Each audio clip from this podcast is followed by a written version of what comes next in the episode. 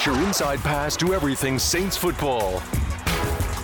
We'll take you to the places most fans never go to practice, to the sideline, to the locker room. Following every twist, Hakeem drops the ball. turn, Pigs have flown. and touchdown Hell is frozen over. of the 2022 season. It is going to be covered by the Saints for a touchdown. Welcome to Inside Black and Gold. Oh, baby. Welcome in to another episode of Inside Black and Gold. I'm Jeff Nowak, WWL Digital Sports producer. We managed to track Steve Geller down. He got back from foggy old London town in one piece. Give How's it US, going, baby. Steve? Doing great. Uh, I feel like I've adjusted uh, after you know one day back, so I'm hoping that the Saints players feel the same way. I know we heard from some of them, boy, talking about there's you know, a lot of guys are still getting readjusted, but a good uh, night's rest and didn't wake up until about six seven a.m. Orleans time. So it wasn't like I was still really stuck back in the the London uh, time frame. And uh, yeah, that six hour difference is really brutal. Uh, yeah, I can imagine. I had to wake up at 4 a.m. once, and I am still Yes, not exactly. There it. you go. Not complaining game bit at all. All right, and Inside Black and Gold is brought to you by the Lamarque Automotive Complex. There must be a reason, and we're going to get into you know a player that really never did get back from London, and that's Latavius Murray. Guy had 10 carries, 57 yards, and a touchdown. Apparently, it was enough to make other teams sit up and take notice. Um, he was signed by the Broncos off the Saints practice squad. Reports were that the Saints did offer him a spot on their 53 he turned it down and took another another situation which I, I it makes sense. You know it would have been really frustrating if this the answer was well we were just trying to stash him back on the practice squad and not give him an option not give him a roster spot after showing out and leading the team and rushing as a practice squad elevation. They did try to sign him to the 53 did not work you know i think the timing worked against the saints in more ways than one. One being that was the only game on television and the broncos definitely watched it. Hmm. the other thing uh, if you remember back in the 2020 season latavius absolutely went off against the broncos in that game where the broncos didn't have a quarterback. That might have been ringing in their ears a little bit when they were trying to figure out what to do because the final element was, was the broncos Javonte williams to a season-ending injury and now they're sitting there with just melvin gordon and if you're Latavius Murray, you're looking at that and you're licking your chops because you could be the RB1 in that situation by the end of the season. Melvin Gordon isn't exactly locking down that spot. So, you know, good for him. He he got his chance. He was sitting on his couch a month ago. You know, now he's got a chance to really kind of make it on a on a team that needs a running back and good for him. You know, it's hard to hard to root against that guy. Yeah, I guess we'll hopefully look at it as, as a, a positive that maybe Alvin Kamara ready to get back in the swing of things for the Saints. I know when Latavius Murray was elevated to from the practice squad to the act roster for week four, it, was definitely a red flag where you went, uh oh, are we going to even see Kamara this game? Because, you know, why, why elevate Murray then? And injury, though, even to Mark Ingram against the Vikings became that concern because you had Tony Jones Jr., who is inactive. So you were left with Dwayne Washington and Latavius Murray. So the running back, something the Saints didn't address today, uh, even though there were a few roster moves. Yeah, I mean, I think Alvin Kamara, Mark Ingram is is your is your go to. Sure. Um, I am interested to see what happens with Tony Jones. Like I, he's been inactive the last two weeks, right? And and two weeks ago, you didn't even have Latavius called up, so there was you know you know you did have Alvin Kamara at some level. I don't know. I would probably peg him at like eighty percent of what he would normally be. He didn't look right, Right. to me. Um, but you didn't have Latavius active, and Tony Jones was was inactive as well. Tony Jones was inactive this week with Alvin Kamara down. So, you know, it's clear that you don't have a ton of faith in Tony Jones. Yeah, I mean, you, you it, I don't know how else you could project that. What's Devine Ozigbo up to right now? Yeah, I mean, it's that that was the weird thing about this this offseason. And I think Devine Ozigbo might be he Somewhere. might be on the Broncos. Didn't they? He is on the Broncos. Wow. Okay. Yeah, they remember the Broncos uh, signed him on waivers. and he's on the Broncos practice squad now. So maybe Okay. the Saints, the Saints could theoretically go return the favor and, and sign Devine Ozigbo off their practice squad. But that would be kind of a that would be a thirsty move at best. um, I don't know. It, it's just it's frustrating to watch a team get outmaneuvered A lot. in that way, and you know it's not their fault to some extent. Like they didn't know he, Latavius was going to go out there and ball like he did. I don't think they expected it. So like, why would they have made him one of their four protected players on practice squad? Um, why would they have put him on the 53 before seeing what he had to offer?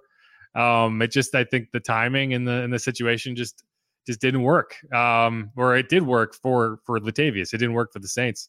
It's so, so- odd that they were the Denver was able to get him though. I figured he was called up to the active roster and was still, you know, not on the wasn't on the practice squad right now. But That's I know not how it works. Yeah, you point Twitter uh, the how you know the rule for poaching. I guess. Well, so uh, the the thing to the thing to remember, so a practice squad elevation is not the same as just signing someone to your 53, right? Like Jake Luton was signed to the 53. He's not reverting back to the practice squad after getting elevated. You can get elevated, I want to say, three times before you have to sign someone to the to the 53, or you Okay. can't do it again, right? Last Right. year they did that with Kenny Stills and Kevin White. It's just a way to allow practice squad players to get some run when the situation allows for it without having to sign them to the 53 you know because that would force you to cut someone right? If someone's hurt and you have them inactive you can replace them without having to cut somebody. And so that's what the saints were taking advantage of with Latavius. now by doing that it opened up the door for the broncos to come in and poach somebody. In most cases guys aren't getting poached because you haven't seen them you don't know what to expect from them and when you poach a guy you have to have him on your active roster for at least three weeks. So, you know, you're not going to just do that on a whim. You're going to do it if you need somebody, and you're going to do it if you know what to expect from them, and that's exactly what you had with Latavius. So, you know, that's that's what it- it's a weird situation, and I'm sure that a lot of Saints fans woke up this morning very confused when they heard that he was signed by the Broncos, and they're like, "Wait, he's on our team. How did they do that?" Um, that's why, because he was technically on the practice squad. Yeah, the amount of outrage, obviously, you see social media is pretty amusing considering there's so many other things that are wrong with the team right now. But the Latavius Denver has really sent a lot of Saints fans over the edge. Yeah, it's. I think it's misdirected anger. Sure, You know, there, uh, there's righteous anger and there's misdirected anger, Yeah. and I think there's just a lot of a lot of frustration boiling all over the edge right now, or for a team that you expected to be more effective as an offense, particularly. You know, yeah, I mean, everyone's. Here's how bad it is. The the the, uh, the Saints had f- seven points on the board with four minutes remaining in the third quarter of that game and people are coming and saying to me, "Wow, the offense looked great." right. Andy Dalton's the answer. Well, I mean, like, like, like that's that's bleak, guys. That's bleak when that is an improvement. Um, and so, like, I get it. People are frustrated. Um, you got to figure something out. I don't know if the answer is Andy Dalton. You know, we're going to go through a lot of film in the back half of this show, and you know, one of the things that you know stood out to me when you're watching the Vikings play the Saints is like they're giving up the middle of the field. They're saying, you know, you're not going to beat us deep. We're going to sit on these routes and we're going to try to intercept them. You know, like they're they're not trying to take away routes. They are trying to set you up so they can pick them off. And the fact that they didn't was more of a work on your hands situation than like, you know, not putting the ball in danger because there was at least three possible interceptions there. Cam Dantzler had two of them. Uh, and you know, that that's a questionable Viking secondary. I think that this is a situation where the more you see Andy Dalton, the more you're going to get a book on him in the Saints offense. Like, like that's what people aren't considering either. Is it's difficult to game plan for a quarterback when you don't know who it's going to be, and they definitely didn't know Andy Dalton was going to be the quarterback until you know maybe Wednesday if they if they were not buying the smokescreen from Da at all. Right. But like they had no reason to think before Wednesday that he Andy Dalton was going to start that game. And then So, even like- Wednesday, I was I was surprised by the fact that Winston still did address the media, even though he didn't practice. Was all right. He's He just took the day off on a Veterans Day rest, whatever you want to call it. And yeah, he was going to be back Thursday, like we believed everybody was saying. Right, but my point is, you know, from a from the Viking side of things, Sure, right. at best they had three days. Uh, if they didn't believe Da or Jameis at all on Wednesday, at best they had three days knowing who the quarterback was going to be to prepare for him, right? And so, like that is an advantage to the quarterback. That should be an advantage to the opposing offense, right? You know, if if, if that it, it, it, when you saw Trevor Siemian, for example, come in against the Bucks, he looked a lot more effective than the next week when he came in against the Falcons, than the week after Absolutely that when he came in against Good the point. Titans. By the time he faced the Bills, you didn't feel like that that offense was ever going to score a point. Right. And I think that's, you know, wh- when you have a limited quarterback, when he's not going to challenge you downfield and he's not Drew Brees, right? he's not like a legendary quarterback of like he can he can outthink you to the point of of exhaustion. You're going to get diminishing returns. Um and so I think if, you know, for this offense to impact games the way it needs to, you got to hope you can get it, Jameis Winston healthy and you got to hope that he can be a better quarterback than he was through the first three weeks. And that's and that's my opinion, but I don't know. A positive adult, we saw a little more action for the tight ends at least. We did. We did. We saw Adam Trautman. He got out of the witness protection program. they even ran a tight end screen, which worked, you know. And I think that you did a lot of things with Dalton that you need to incorporate into the Jameis Winston offense. You know, the like the tight end screen, the swing passes, you know, keeping teams honest underneath. Or at least, you know, if they're gonna try to hold you deep, you have to make them hurt underneath. And you just haven't been able to do that. So this is very close to going off the rails. I really do. Um, the team will tell you the tide is close to turning, and maybe it is, but you know this team could very easily be 0 and 4. You have had a very good contribution from a red zone defense that is held that is like third rated third in the NFL. They've held opponents to like a field goal or less on 64% of red zone trips. You know, that's that's a number that's tough to sustain. Um, so you know, this it, it could just as easily go the other way, right? You don't want to be two and nine, you know, because that's the you, you know, I, I don't want to think of how ugly things will be if this team stumbles two, three, four more weeks. Um, you got to get it fixed. No, especially since I know we talked about obviously the the beginning of the year, looking at the schedule, that the quote unquote easiest part or the most winnable games were in the early part of this season, and you know, obviously a, a big problem right now is two of your major stars on the offense are not around and contributing with running back Alvin Kamara and wide receiver Michael Thomas. I thought last game I was really surprised on how absent or invisible Jarvis Landry was. I thought he'd be a lot a much more bigger contributor in that Vikings game, especially with uh, Thomas down and Alvin Kamara. You know, Jarvis, he did his best in that game. I don't, I don't think that he was 100 percent from that ankle injury. Right? Exactly He's who's going to play through it, but two catches for seven yards, and he did have that two point conversion where they literally just forgot he existed. Um, yeah, that, that's not a performance from a guy where you say, "Oh yeah, he's 100." percent You know, um, he gutted it out. You appreciate it. You needed it. Um, but yeah, he's he's a guy you need to get healthy. And yeah, if there's an argument to be made for Andy Dalton, it's that you know it wasn't a perfect offensive performance by any stretch, but he did do it without Alvin Kamara, without Michael Thomas. Um, and there's something to be said for that. Hopefully, you can get them back. At what level? I don't know. No, and a, and a big positive, obviously, we've seen from this offense is rookie Chris Olave is that guy. He's the real deal. He's been doing it, you know, week in and week out for this offense. And you got to figure that teams know that he he's your primary weapon right now, and there's he's still making plays. Yeah, I wasn't sure how he was going to um, fare with the Andy Dalton offense, right? It's going to be much different. You're not going to have the deep shots. He only was targeted once deep downfield. He had one nice grab to to set up that Wil Lutz 61 yard attempt, right? He had another one on the sideline that he wasn't able to get his foot in bounds. Um, but he did, you know, he had a productive game. He caught a touchdown. I think he had four catches, 67 yards, you know, and, and to be quarterback proof in that sense, right? You brought him in in large part because you wanted to get Jameis a deep threat, Yeah. Right. I mean, that's why he made the most sense, I think, um, as a wide receiver in this offense. And but you, you you know it's easy to be like okay what's what's it going to look like when you're not throwing the ball deep? You're not pushing it deep the way that you would with Jameis. And if you can still be a contributor then that's a very big positive for a team that has had a lot of negatives go against it. I think one more net one more positive um, that I didn't necessarily see coming is I think Cesar Ruiz has been the best offensive lineman through week 4 of the of the season on the Saints. You know, maybe Erik McCoy. All the other hate that he got, that's great to see from him.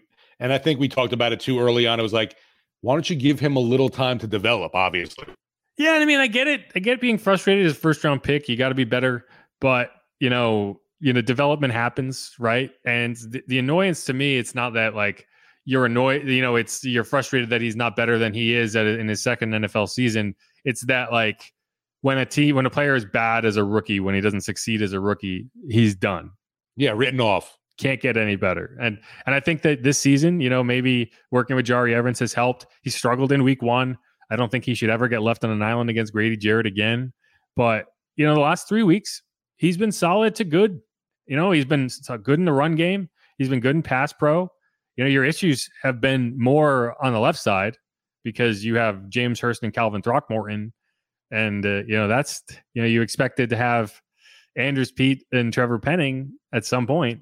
Um, you have two first round picks that are not out there. Um, yeah, I was gonna say I think as much hate as Andrus Peat gets from Saints fans, it's been pretty glaring to see, you know, what life not life is, but what this offensive line is with Throckmorton and without Peat, and it definitely has been suffering, uh, especially those penalties with Throckmorton have been killer. I don't know who or if they're going to make a replacement for him, or if, if, he can get healthy from that concussion.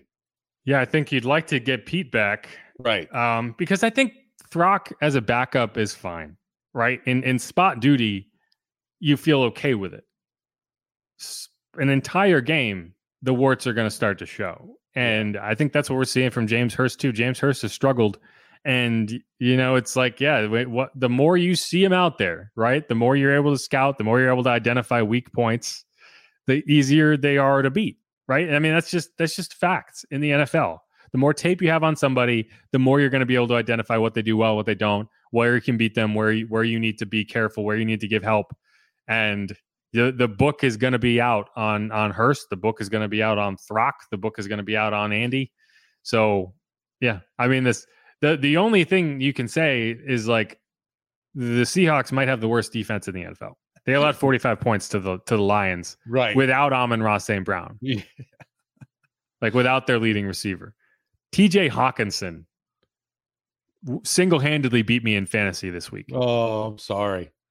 Like I was, I was, I was projected to win all day, and then all of a sudden I look down and the tight end on the other team has 35 points. Like what?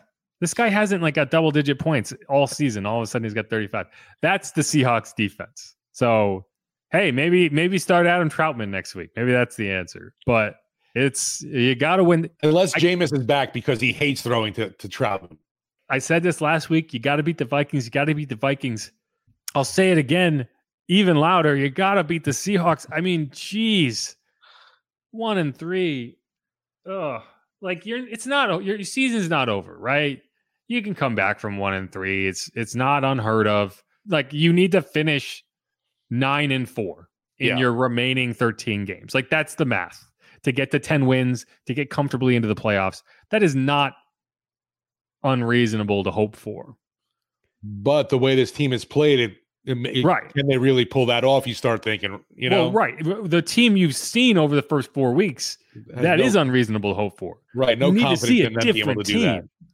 You need to see a different team. And in, in fairness, like, and I've said this a lot, they could, they're, they're, they could just as easily be 4 and 0, right? They're, they had chances in all of these games. They were not, the, you know, they won the, the game that I thought they had the worst chance to win was week one and they won that and game. They pulled that off, right? Somehow, right. In week Meanwhile, two, now Atlanta and Tampa are playing for first place this week. How wild is that? Right. Well, I mean, in week two, you went into the fourth quarter tied three to three, right? And you had the ball with a chance to take a lead late in the third quarter. You know that you you could have won that game, you didn't. Could, In week three, you were down six points with 12 minutes left. You could have won that game if the defense got a stop and didn't allow a 67 yard touchdown. Like you could have won that game. Week four, you had a 22 to 19 lead midway through the fourth quarter. You were tied with about four minutes left. Like you could have won that game and you didn't. So, like, you Right, know, they haven't been blown out or getting like gassed in any of these games. Right, right. I mean, there there has there hasn't been a game that you could comfortably turn off until late, like late, late in the fourth quarter. Right, the the end of the Panthers game. You know, the last couple minutes, you you didn't feel like you had a chance, and that's largely because of that sixty-seven yard touchdown. Like that's when the game ended. Um, but like, you know, if if they were losing by 15, 20 points, right? If this was the Bills on Thanksgiving, then you'd be like, all hope is lost. Um, they're right in these games. They just got to figure out how to win. And what's sad is, uh, you know, you as you know too, it's like, hey, we're finally back home in the Superdome, but the Superdome hasn't really been dome sweet dome of late either. Yeah, I asked Erik McCoy about that today, and he was just like, "Yeah, we, we got to do better." like he, he feels bad because the fans pay good money to get in there, and they just Absolutely. they've just been disappointed. It's it's like there's this vibe around the team that just like you forget that this is a perennially good football team, right? They don't they're not playing like a team that understands how to win games. Like winning is a skill. Like it- people don't think about it like that, but like, you know, passing, throwing a football is a skill, catching a football is a skill, hurdling over a defender is a skill. Winning at a football game is a skill. Playing in a way that wins is a skill in and of itself. Not everyone has it, and the Saints are playing like a team that doesn't through four games. There's just been so many mistakes, and the ones that and they're they're making them at critical times. It just makes you pound your head and wonder why these things keep happening continually. The the turn I don't I don't know how you fix your turnover issues. What what do you do? Do you have the guys like you know back in the days of high school where you have them walking around the facility with a ball in their hand the entire day? Um, and then when it comes to penalties too, everyone talks about oh we got to be on the same page, one unit, you know, just uh, working together. But when when are we going to see that? Because obviously they've been trying to do that over these few, last few weeks, and it just hasn't been clicking. Nope. Nope. And hopefully that'll change. Uh, again, this is Inside Black and Gold brought to you by the Lamarque Automotive Complex. There must be a reason. I'm Jeff Nowak, WWL Digital Sports Producer, alongside Steve Geller. Uh, the rest of this podcast, we're going to dive into some film, the good stuff, the good stuff that's been bad. It's going to be fun. Stick around for that. Make sure to hit the subscribe button wherever you get your podcasts.